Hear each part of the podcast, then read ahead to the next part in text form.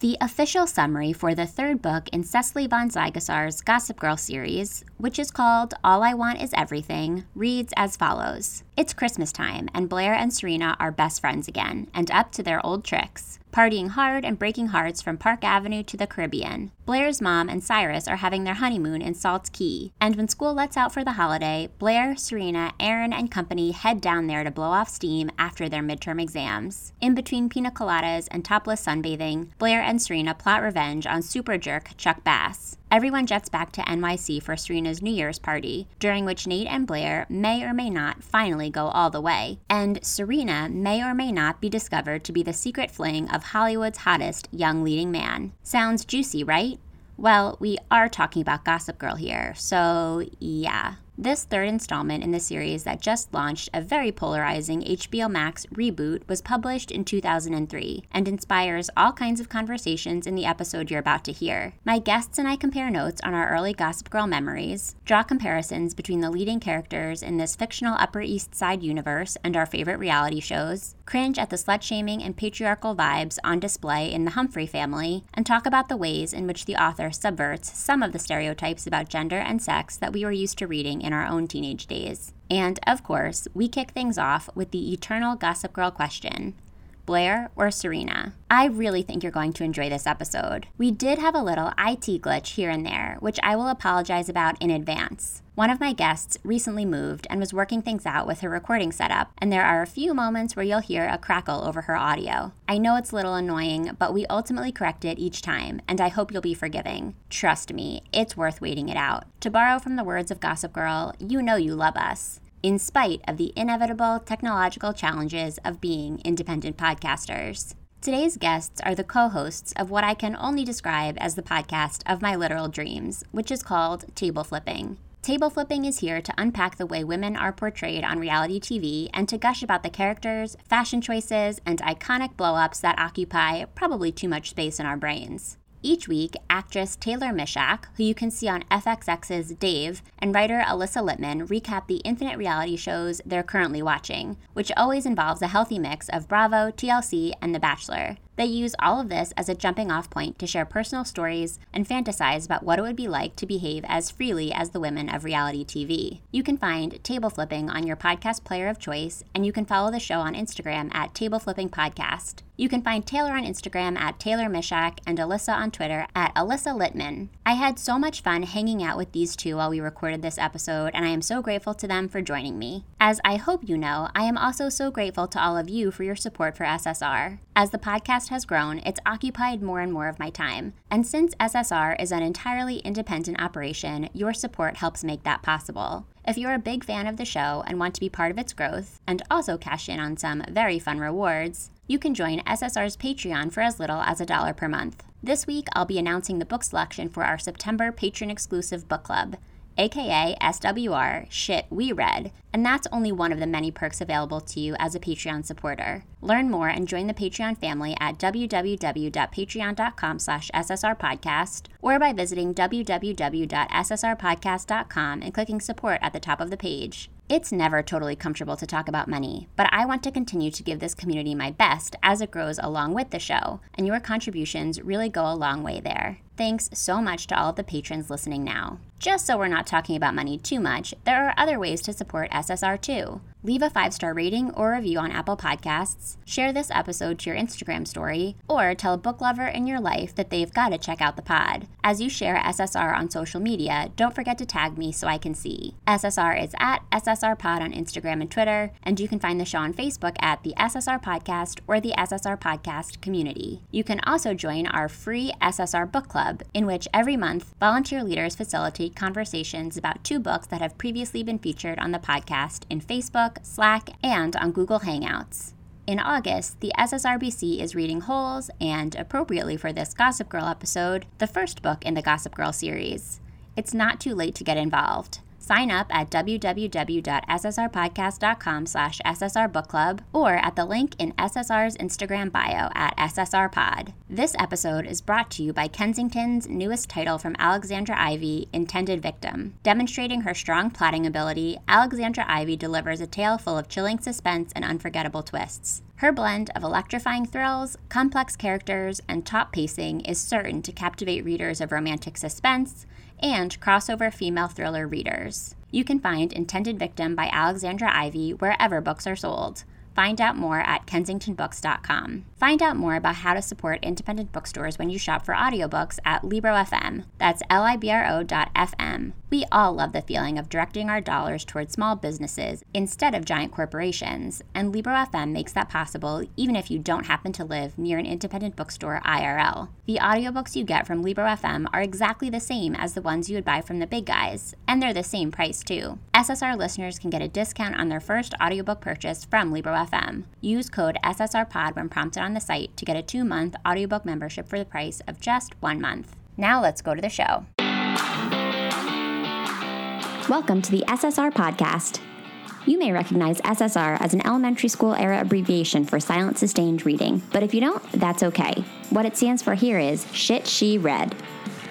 Each week, we'll crack the binding on an old school read written for kids or teens and talk about it from a kind of grown up perspective. We'll obsess over heartthrobs, relive the frustrations of middle school, and say an occasional WTF to a beloved author.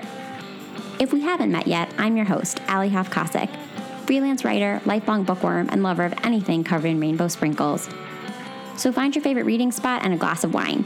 We're about to revisit some literary throwbacks right here on the SSR podcast.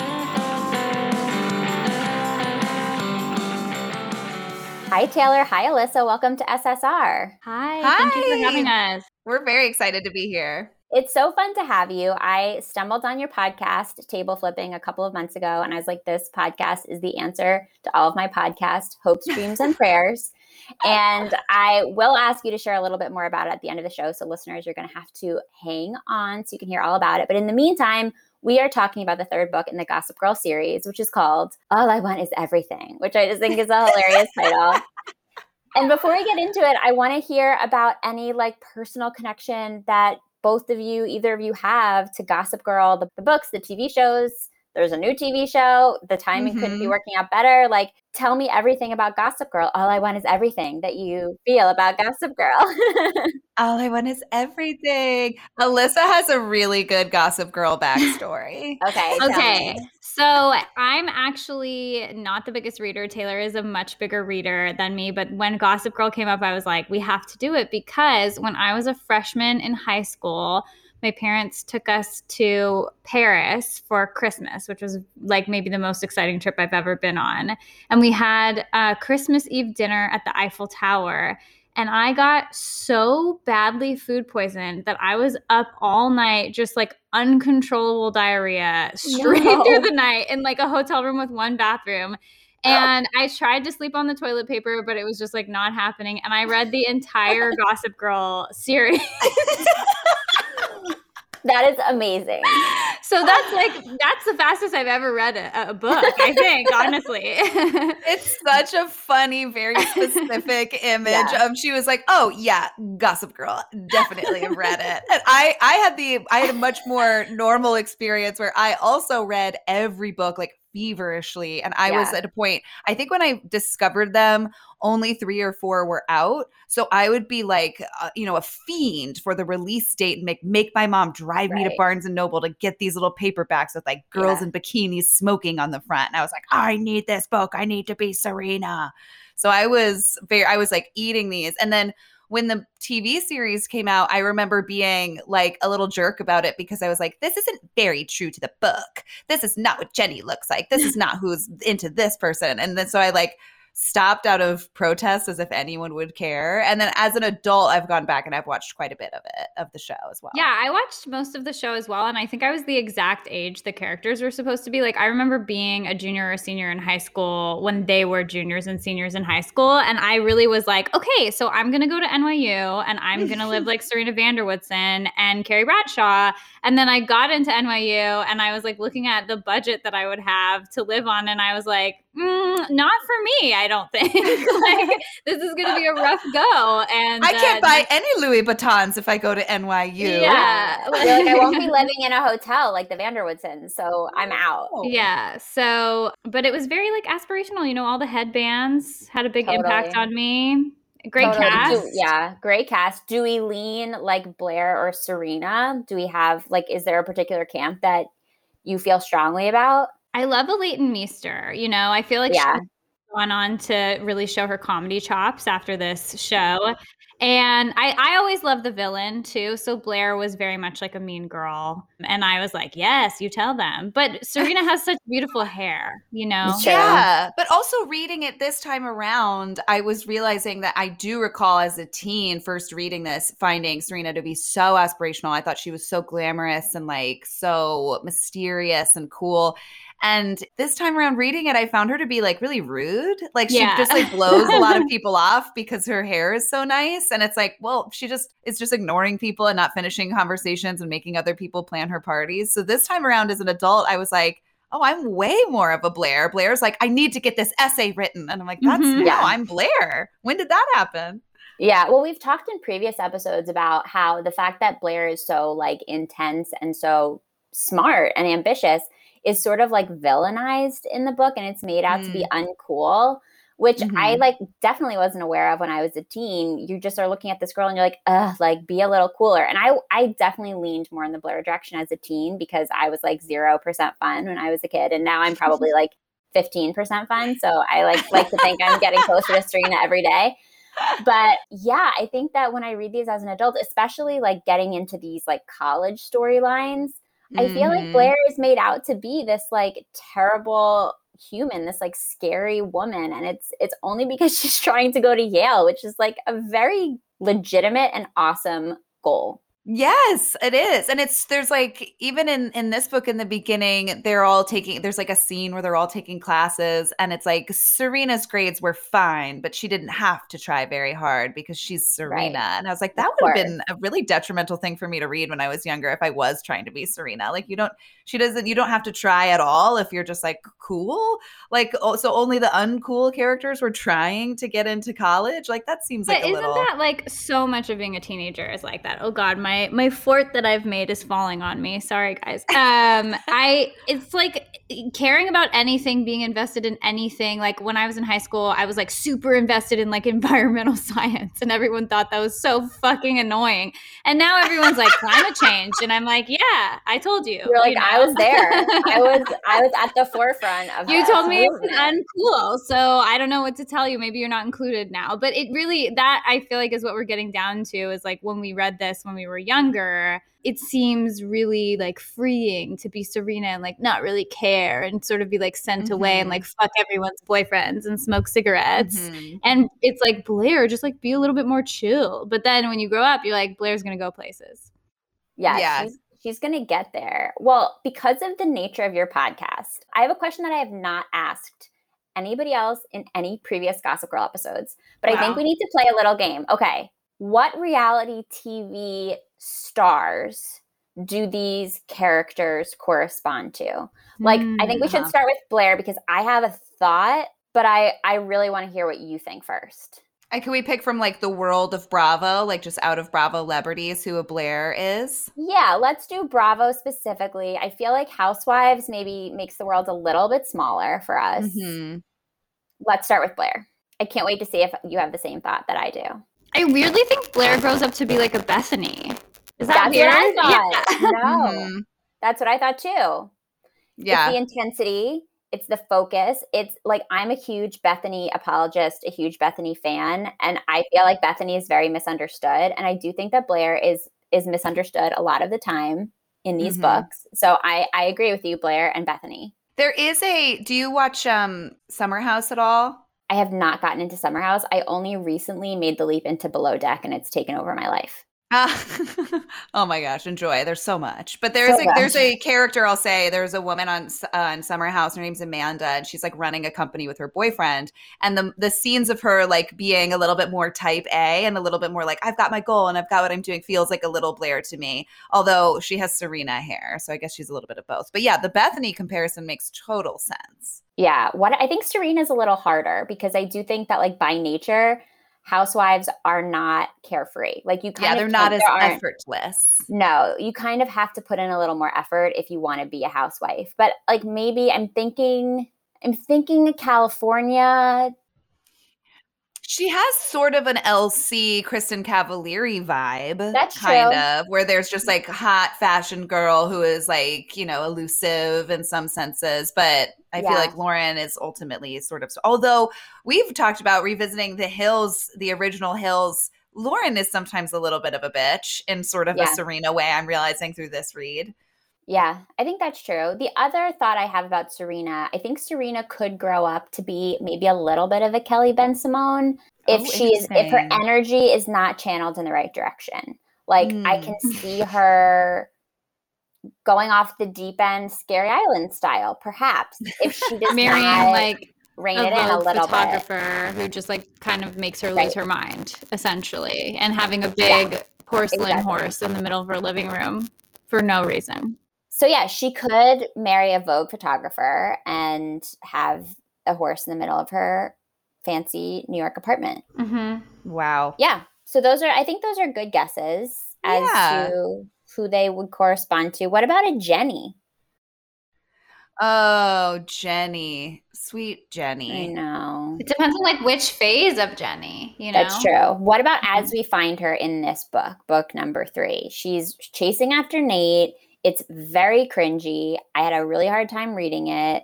Yeah, it's so uncomfortable. She's like so when she sends him a gift box with Ugh. like a lock of her hair in it, and she's so excited to show him several Yeah. different portraits that she's painted of him. I guess that that part of her that's a little like screw loose reminds me of Dorit, but maybe I'm just thinking of Mm. uh, Dorit having portraits of herself. Or like a Sheena.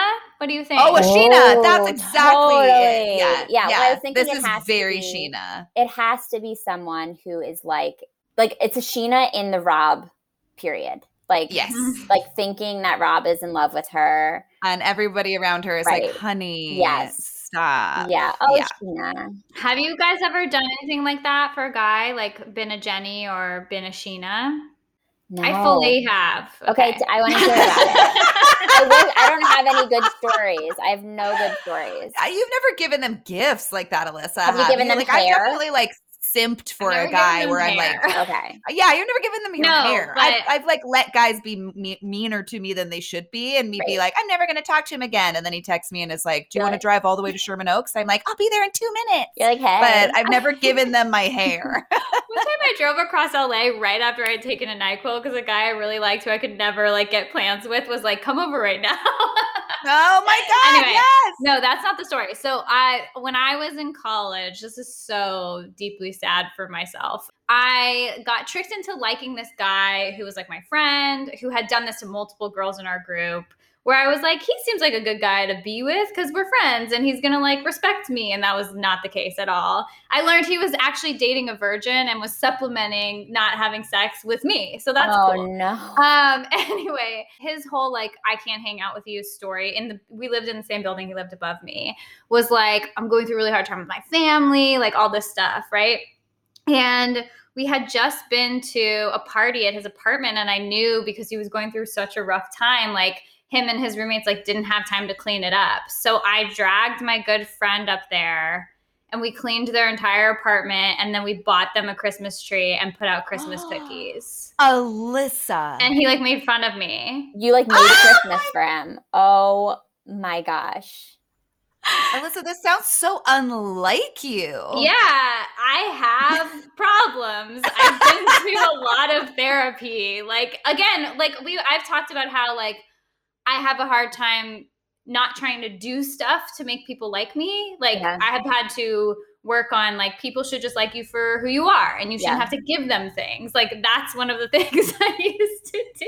Oh anyway, he's still with that girl, so God bless. Like it was meant to be, I guess. wow, that is so Jenny of you. It is, is. It it is like talking about all of this. It does remind me of the times when you know your hormones, when you're that age, especially the age that they are in this book, are like stronger than drugs, Yeah. and Yeah. the, you're just like absolutely intoxicated by this crush. And of course, they make you know it's Nate Archibald. He's like the hottest, most special thing in the world right. and it is it would just did remind me of just how strong my freshman or sophomore crushes were and if they were older my god like you know two years older than you three years older than you at that time was like i'm dating george clooney it was like wild Totally. I mean, the th- one of the things that struck me most about about this book was just like the number of times that I wrote in the margins of this book, their expectations and like experiences are so fucking out of alignment or some version of that note.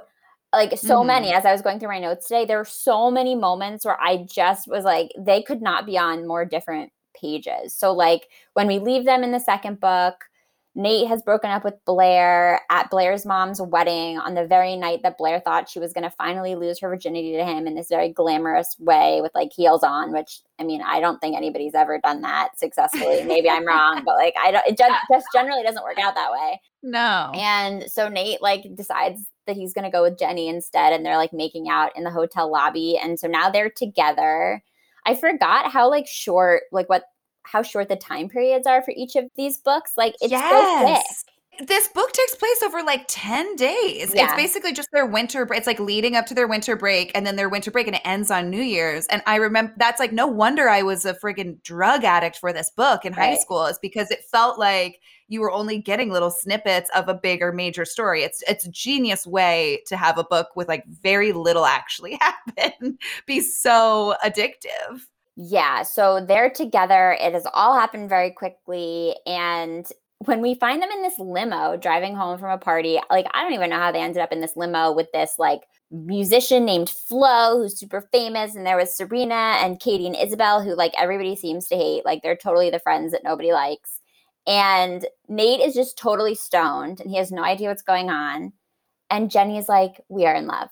Here we are being in love, and this is pure romance. I feel like it hit me most that you're it's it's she's learning what a fuck boy is. Yes. Like that's when you learn because you then look back and she would describe it exactly as you did in retrospect and go, I was just like in this crazy limo. I shouldn't have even been there. He was stoned. He didn't even care I was there. And I was obsessed with him. Like you look back at those memories and go, oh my God, what was I thinking? But then also, this book is a very good example of explaining how fuck boys just like accidentally become fuck boys. Like he takes her to the Nutcracker, which is like in and of so itself cute. a huge gesture, so cute, so romantic. Like, of course, she's not foolish for being like, he wants to be my boyfriend. Like, he loves this. And it's like, when you see it from his perspective, he's like, I just kind of like when the mouses are dancing and it's like he doesn't get it. So you you watch the two characters like you said their expectations and versus reality or like their expectations from one another are so different. But you could kind of see where jenny is like yeah he loves me.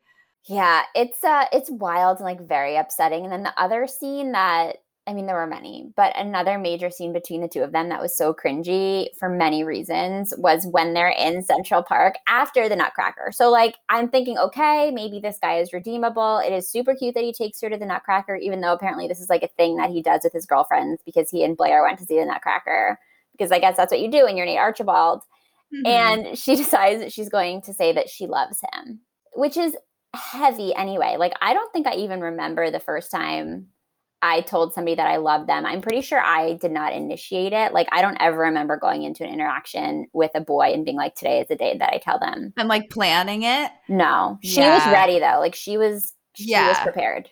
She was about to burst. Yeah, she like had to say it. Yeah. No, I can't remember a time, certainly at that age, where I like I, I, had to announce it yeah. in that sort of a way. But I do remember being in like, you know, puppy love in high school with like a, a boy who would all, we would just be like, we love each other and we're going to get married. But it was like, we were both very gross and on the same page. It wasn't professing my love in the middle of Central Park to just like a stoned older hot guy who was using me to look at my tits, which is what this relationship is. That's exactly it. This okay. This leads me though into the if you don't mind me hijacking this for a Go second. For it. I what I think it. is like the craziest part of the book is obviously like part of the climax is that that scene where they're in Central Park. She says, "I love you." They start like goofing around, and Vanessa, Dan's girlfriend, happens to capture footage of them like kissing and then rolling around on the ground, and and Nate blowing a raspberry on Jenny's butt. And there's this footage of it, and of course somehow Gossip Girl gets a hold of it, and everybody's like, look at this porn link. Look at this sex video. This is such a crazy link. And I was really shocked by the like wild slut shaming sort of theme that it took like and and everybody blamed jenny and even jenny was just like embarrassed and like felt and wasn't like mad at everybody else it was such a bizarre big deal to me taylor now and i i just remember reading that as if it was like nbd when i was jenny's age like 14 15 and now it's why like even dan calls her a slut his own sister. Yeah. I mean, Dan really let me down in this book because, and again, I think sometimes I get confused between like book Dan and TV Dan, and like TV Dan is generally a lot better. But the slut shaming is wild.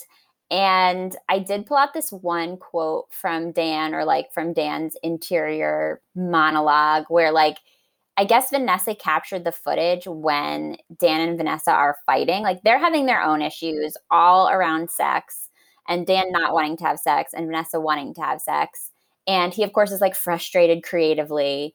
And he like can see from the camera angles of the so-called like porn site that yeah. it was Vanessa's work. And and the line is, it was the work of Vanessa Abrams. Dan was sure of it. He punched the power button on his computer, disgusted with himself for watching for so long, but even more disgusted with Vanessa and Jenny. Sluts. And then he writes a poem about it called Sluts. Called Sluts! Called Sluts. And like, what?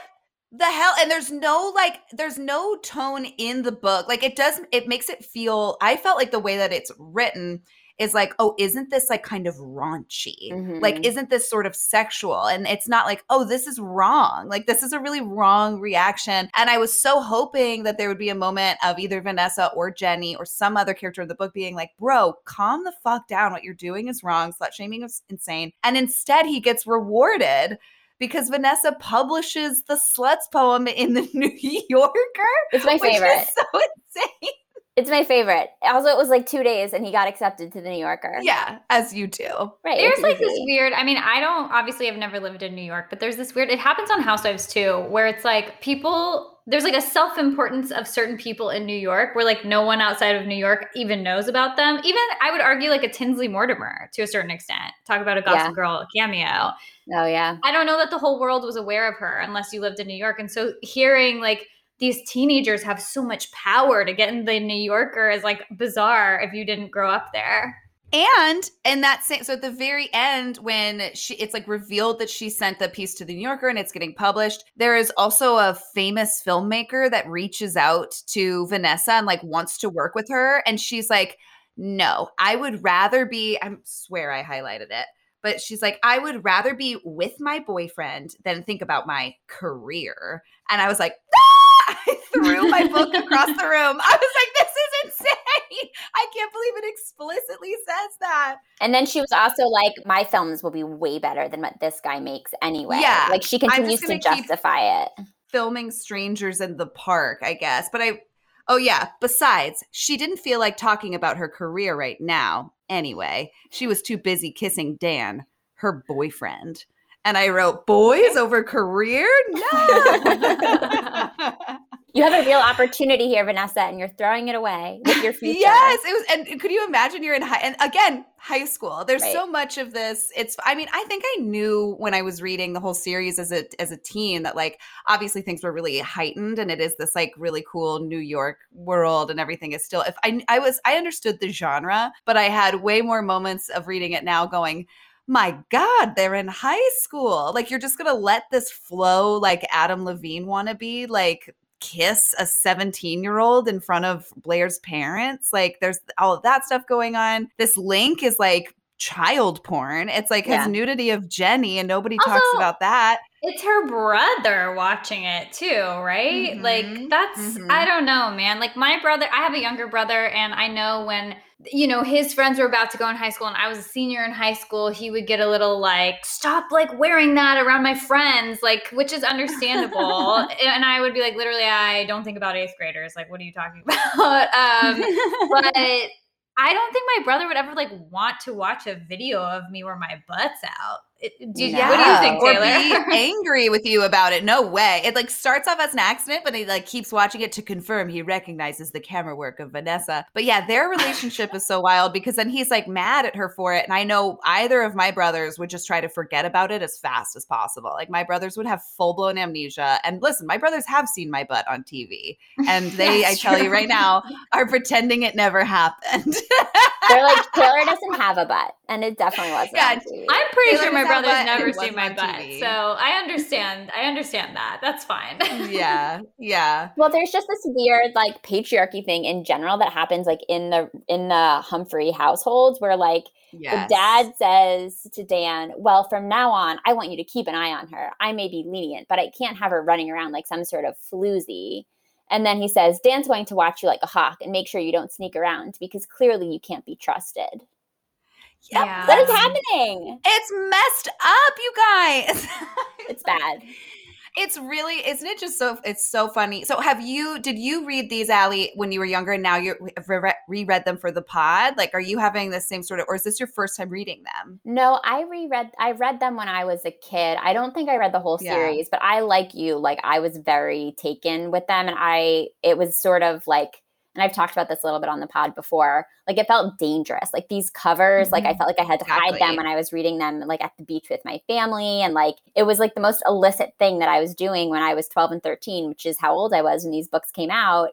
But mm-hmm. I don't think mm-hmm. I read the whole series because I feel like at a certain point, like they became a little annoying to me. And then the mm. show came out. And so that sort of took precedence. But I feel like maybe I read like maybe two more beyond book three when I was a teen. So I'm almost at the point where I'm like past what I'm familiar with from, you know, 20 yeah. years ago.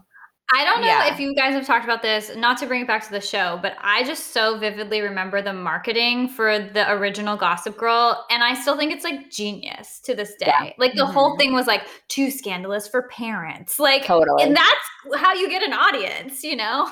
Mm-hmm. It it's, it's very sexy. Oh, it worked yeah. for sure. I remember that was a big, that was one of the first shows where I like independently was like, Mom, eh, show me how to use the TiVo. I've got to watch this show. And like it was something I had to watch and like record by myself.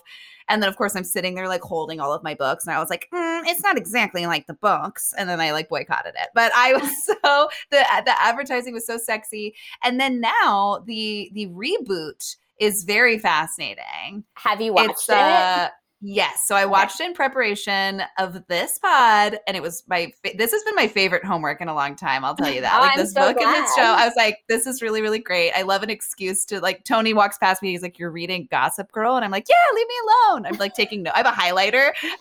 like, yes, yes. Get out of the room. Perfect. But the the new pilot of the or like the reboot is it's fascinating because listen, everything we're talking about it that is so sexy and intoxicating about the book, like the world of the like, hey, Upper East Siders and the fashion and the beauty and the like alcohol and the smoking, and like that's still all very much there. But then this one, I feel like is trying to do an overcorrection of like the cast is way more diverse. The yep. plot involves like a lot more diversity, is way more inclusive. But then my biggest question is, and I texted Alyssa this, I don't know who the show is for mm-hmm. like if it because it's it feels like it's for me it I feels agree. like the original gossip girl fan like there's so many nods to the original show there's nods to the book but then it's but it makes me feel a little old watching it it doesn't feel super fresh it's bizarre i just like want to know who their audience is and it's even being released once a week which is not super typical anymore and that made me more curious too like who do they want to watch this show yeah, I mean, I really enjoyed watching it. I Alyssa, I'm curious what your impressions were if you watched it also. I really liked it. I didn't really understand what was going on. Like I was very confused at the end. I was like, there's conflict. I don't know who's at the center of the conflict. I don't know who caused all of this.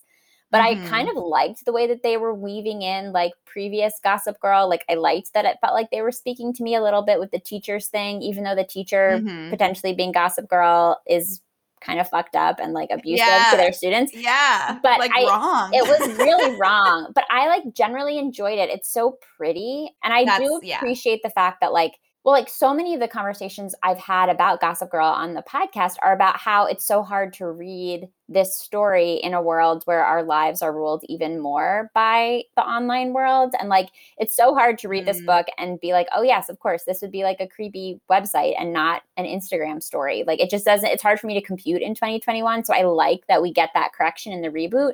But it was panned. I mean, I read that it had the highest viewership of any HBO Max series to date and it was like trending on Twitter. But USA Today had the nastiest review, the first line of which was Gossip Girl should have stayed dead.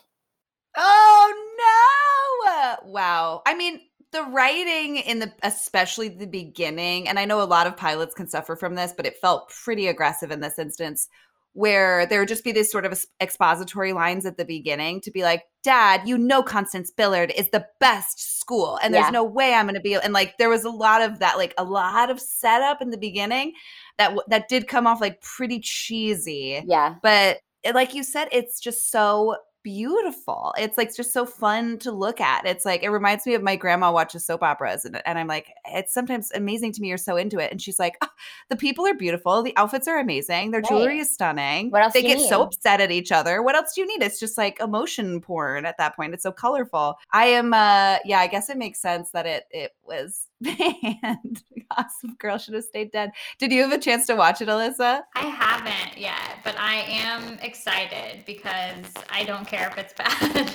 that's how I feel about the Hills reboot. I'm like, who's this for? It's only for people who watch the Hills, but that's like not MTV's audience, you know? And like same with HBO Max. So I know. Very interesting. The Hills reboot was harder for me. I fell off of it pretty quickly. Yeah, it's uh we're fully obsessed with it. so it's okay. We can agree to disagree, but we're not I'm not even gonna lie. Like it might be the best show on TV right now. no, it's just like fully nonsense and you have to just go in and be like, okay, Spencer's talking about more pie. Like that's all. That's all the show is. Of course. Yeah, they're just so silly. Yeah. I do plan on continuing to watch the new Gossip Girl. I think it could be one of those. Sh- I mean, obviously, if it had so many high ratings, people yeah. are going to keep watching it. I want to see what weird stuff. I just like want to be able to talk about it. I like it. I'm not. I'm not going to give up on it, and I think it's really pretty. And I think I think yeah. the efforts that they're making toward inclusivity are important. I don't know that it's fully successful, but I think what they're doing, mm. I appreciate the effort. And I actually am more interested in what people from those often like marginalized and underrepresented groups have to say about the efforts at inclusivity than like i mean mm-hmm. who cares what i have to say about it and a lot of reviewers who are probably like white and straight are saying that it's over the top but i want to know what other people think so mm-hmm.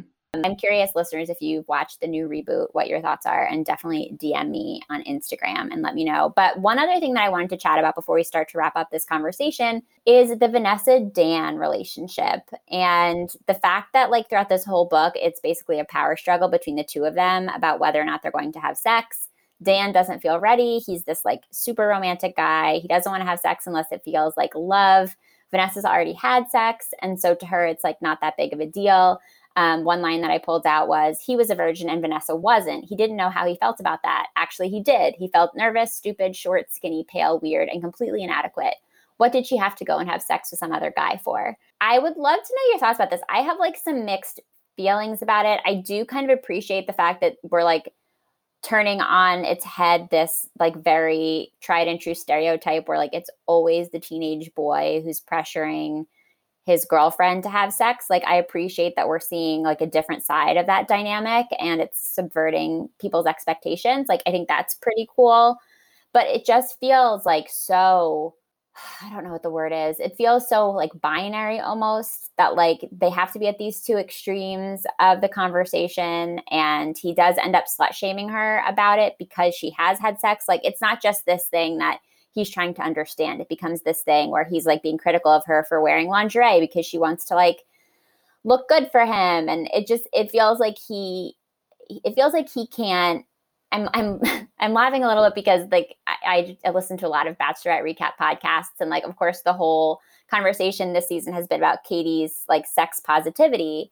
And I think that it's possible for Dan to be sex positive while still being a virgin. And I feel like Dan is sex negative. And if Katie Thurston's season of The Bachelorette has taught us nothing else, that like like Mikey P You can be a virgin and Mhm. still be sex positive, and that's not what's happening here. Yeah, yeah. I think it's I I appreciated like you said the the just seeing sort of a uh, guess role reversal in terms of like the gender and the pressure of wanting to have sex. And I like it's even somewhat demonstrated in the line you read that it's clear we get to see that it's um, coming from an insecure place in Dan of feeling just very, very sensitive and very scared and very insecure about sex, which is important to see like a male character do in this story and like i remember as a teen being like that's so crazy that like boys are even nervous for sex because i had like the dumb sort of stereotype of like all guys just want to get their dick wet and they're all, all experts at it and you just have to figure it out and like it, so it's it's nice to see a guy be precious about it and nervous but then similar with the Nate stuff, you see it manifest itself in terms of what he says and does to Vanessa. He's not open and honest from that direction. Instead, he like tells her he wants to do it her way. He needs it to be a certain level of romantic. She is rushing him and it becomes like a blame game in a way that made me sad. Yeah. So it's like, come on, dude, get in touch with your feelings. I hate to say this, and I kind of feel the same way about like the slut shaming. That was like my experience of Yeah. high school. You know, like I don't know what high school is like today, but people are not thoughtful Mhm. and they ha- don't have the experience to like break this kind of stuff down. And it is very much like you're a prude or you're a slut. And you know, it, I do agree that it's nice that they flip the genders on um, their head. But I was in a very similar situation when I lost my virginity. I dated someone who was older than me and had had sex before and I felt very insecure like if I wasn't going to have sex that I wouldn't be able to keep dating them. And so there is a realness to that and it is sad, but then you grow up and you, you know, learn from that and then you become a comedy writer. So I guess And here you are. um, yeah. And here she But um it's weird. It's like walking the line between like these are high schoolers who are going to make bad decisions, who are going to treat each other poorly and learn from it. But I wonder what it's like, you know, what the conversation for teenagers is like now, basically. I think that's those Mhm. are good points. And things that I am always thinking about on these episodes and always curious to hear what my guests think and what our listeners think. But I know we are we are coming toward our hard stop time with you and I have a few more questions that I want to get in. I want to make sure we have time to talk about your show. But to wrap up our Gossip Girl conversation, I would love to know sort of on the whole how this experience of coming back to Gossip Girl talking about Gossip Girl, being back in the world because of the reboot on HBO Max, like how does it compare to your memories of all things Gossip Girl from when you were a teenager? Mm, it just makes me like embarrassed of things that I did. it just makes me feel like um I don't know, like it's so hard to have those kinds of intense feelings as a teenager and like thank God we have sort of a better handle on things now and it's so funny how you get wrapped up in like, oh my God, I'm gonna make it to the big city someday and I'm gonna live like these characters. And then you're like, rent is how Right. much? Like, I'm Yeah. sorry there is sort of like a niceness to living in this fantasy world of like where you think your life is going to go when you're a kid and you're reading these books Mhm. that uh, gets a little stamped out by like reality when you get older. Mhm. It is really funny to think of the things that I romanticized the first time that I read it. Alyssa, I was so sure you were going to say it was nice not reading it on a bathroom floor. Oh yeah, seriously. Missing Paris because you were in, in the bathroom Yeah. reading Gossip Girl. Reading Gossip Girl. Yeah. No, I think it was fun. It made me, you know, I mean, and I know this is what you do on the pod. It made me really think about other books I kind of want to revisit and see how it makes me feel all over again. Like I really got wrapped up in a lot of sort of, you know, I remember them as romantic books, like Sarah Dessen books and stuff that I was reading and like devouring when I was in high school. I wonder how some of those uh how some of those things would, like Alyssa says, somewhat embarrass you now as an adult, but then also are still just like sweet to touch back on. So Sarah Dessen is a little rough. I'll just let you know, but Oh, really? It's not a good revisit. Um, I'll like, I'll like, I won't share much more, but like, I was, I also wasn't like a huge Sarah Dessen fan when I was a teen, so like, I wasn't sort of fighting against my own like sentimentality about it. hmm It just didn't. It was, it was a little rough. We've only done two, so maybe there are others that hold up a little bit better. But Oh my gosh, I gotta go listen to. you have apps. to, and then you, if you read others, you have to let me know how it goes. I will. I will. other than Gossip Girl, I know Alyssa, you said you're not a huge reader. Taylor, you might read a little bit more. Are there other books or even articles or like anything cool that you've read or just consumed that you would recommend to our listeners? Yes, I just finished uh Writers and Lovers. Oh, that's a good book. Oh, by Lily King. I was double checking that it's not lovers and writers, but it is writers and lovers. Yeah, I like that. I just finished it. I know I'm like somewhat behind on the bandwagon, but I really, really love that. I'm a sucker for for any sort of novel that takes place in a restaurant or with somebody who works in a restaurant. Because as somebody who has worked Mm-hmm. in a restaurant, I like I just like lo- it feels so insider baseball to me. So I really enjoyed that. And then Oh, I'm currently reading Finding Freedom, which is like a big memoir that movie rights just sold for like a trillion dollars. Um, and it is a memoir about a female chef that's really interesting. Ooh. But yeah, those are kind of the, the and we did also just read, and I think that you would get a kick out of this, the Brian Moylan Housewives book that was just published. And it is Oh, yeah. an education. It is just like a nonfiction Yeah. look at like the history and the behind the scenes of housewives, and it's fascinating. Should I download it on my Kindle for vacation?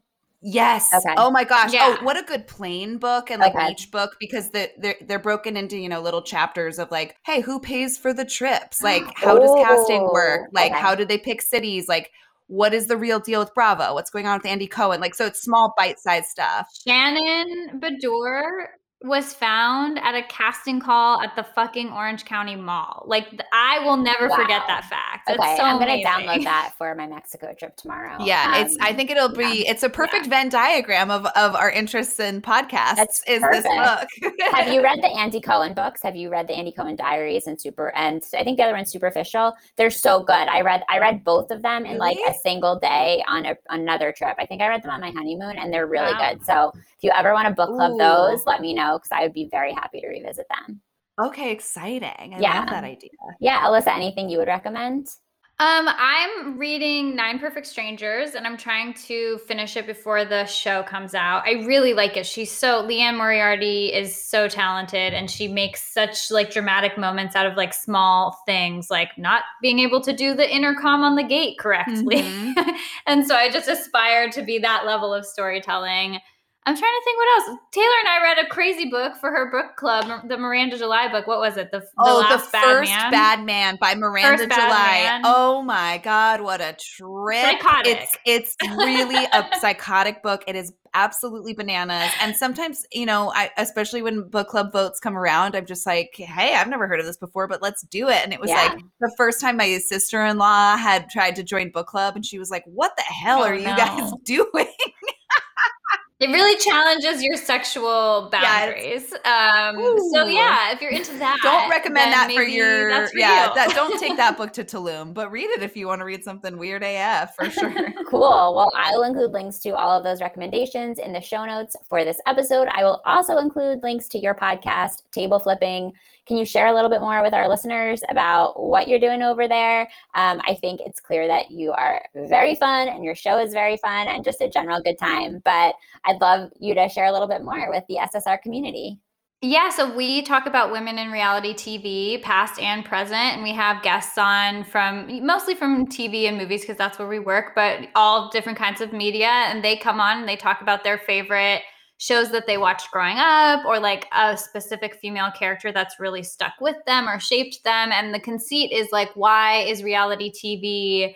you know, any less important than Tony Soprano, like when you have a Teresa Giudice. We are trying to speak about these kinds of things in a way that's not like a guilty pleasure or fluff that only women like. Um, and I feel like we've had so many guests who we've discovered are like legitimate, very talented movie makers or television writers, and they also are obsessed with like Siesta Yeah. Key. Yeah. You know, so it's a very fun like cross section of interests, and you learn a lot about people through talking about their favorite reality shows. And we Yeah. have new episodes every Friday, and our Instagram is at Table Flipping Podcast. Great. Well, go on over and check out Table Flipping. Thank you both so much for your time. It was so fun talking with you. I would gladly talk with you about just about anything, any day. Um, and it was just nice to spend some time together. Thank you. Yeah, thank you. Uh, Thank you. Bye. SSR is part of the Frolic Podcast Network. Find more podcasts you'll love at frolic.media slash podcasts. Thanks so much for listening to the SSR podcast. Check out our website at www.ssrpodcast.com for show notes and other information. And be sure to connect with us on social media for updates on upcoming episodes, behind the scenes inside scoop, and some good old fashioned book talk.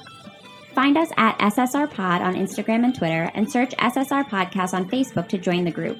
To reach out directly, you can send me an email at hellossrpod at gmail.com. If you're loving the show, it would mean so much if you could subscribe, leave a five star review, and share your thoughts with a comment. And don't forget to tell your friends too.